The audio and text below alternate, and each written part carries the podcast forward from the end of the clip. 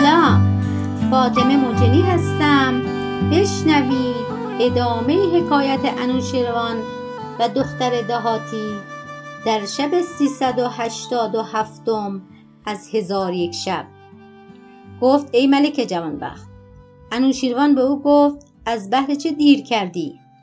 دخترک گفت که از یک نی به قدر حاجت شکر بر نیامد ناچار سه چهار نی فشردم باز هم به قدری شیره که از یک نی برآمده از آنها بر نیامد انوشیروان گفت این واقع را سبب چیست؟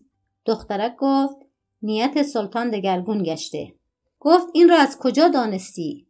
گفت از پیشینیان شنیدم که چون نیت سلطان به قومی دگرگون شود برکت از آن قوم برود.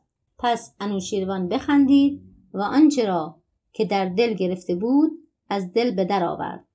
دخترک را به خیشتن تزویج کرد حکایت مکافات عمل و از جمله حکایت ها این است که در شهر بخارا مردی بود سقا که به خانه مردی زرگر آب می برد. سی سال آن مرد را حال بدین منوال گذشت و آن زرگر زنی خوبرو و پاک دامن داشت. روزی سقا به عادت مهود آب بیاورد و به خمره ها ریخت و آن زن در میان خانه ایستاده بود. سقا به نزد او رفته دست او را بگرفت و بفشرد و راه خیش پیش گرفته برفت. چون شوهر آن زن از بازار آمد زن به او گفت راست گو که تو امروز در بازار چه کرده ای که خدای تعالی از آن در غضب شده آن مرد گفت آنچه امروز کردم به راستی به تو بازگویم و آن این است که به دکان نشسته بودم. زنی به سوی دکان من بیامد و فرمود که دستبندی از برای او بسازم. من دستبندی زرین ساخته به او بدادم. دست خود به در آورد. دست به ساعد بنهاد. من از سفیدی دست و نکویی ساعد او به حیرت بماندم و گفته شاعر به خاطر آوردم. دستی از پرده برون آمد چون آج سفید.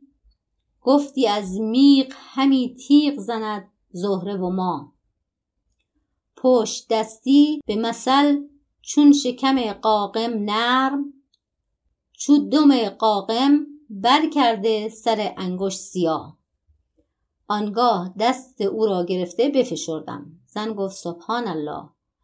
گناه از مرد سقا نبوده است که او سی سال است به خانه ما راه دارد و هرگز من از او خیانتی ندیده بودم مگر امروز دست مرا بگرفت و بفشرد. پس آن مرد استغفار کرد و به خدا بازگشت. چون قصه به دینجا رسید بامداد شد و شهرزاد لب از داستان فرو بست.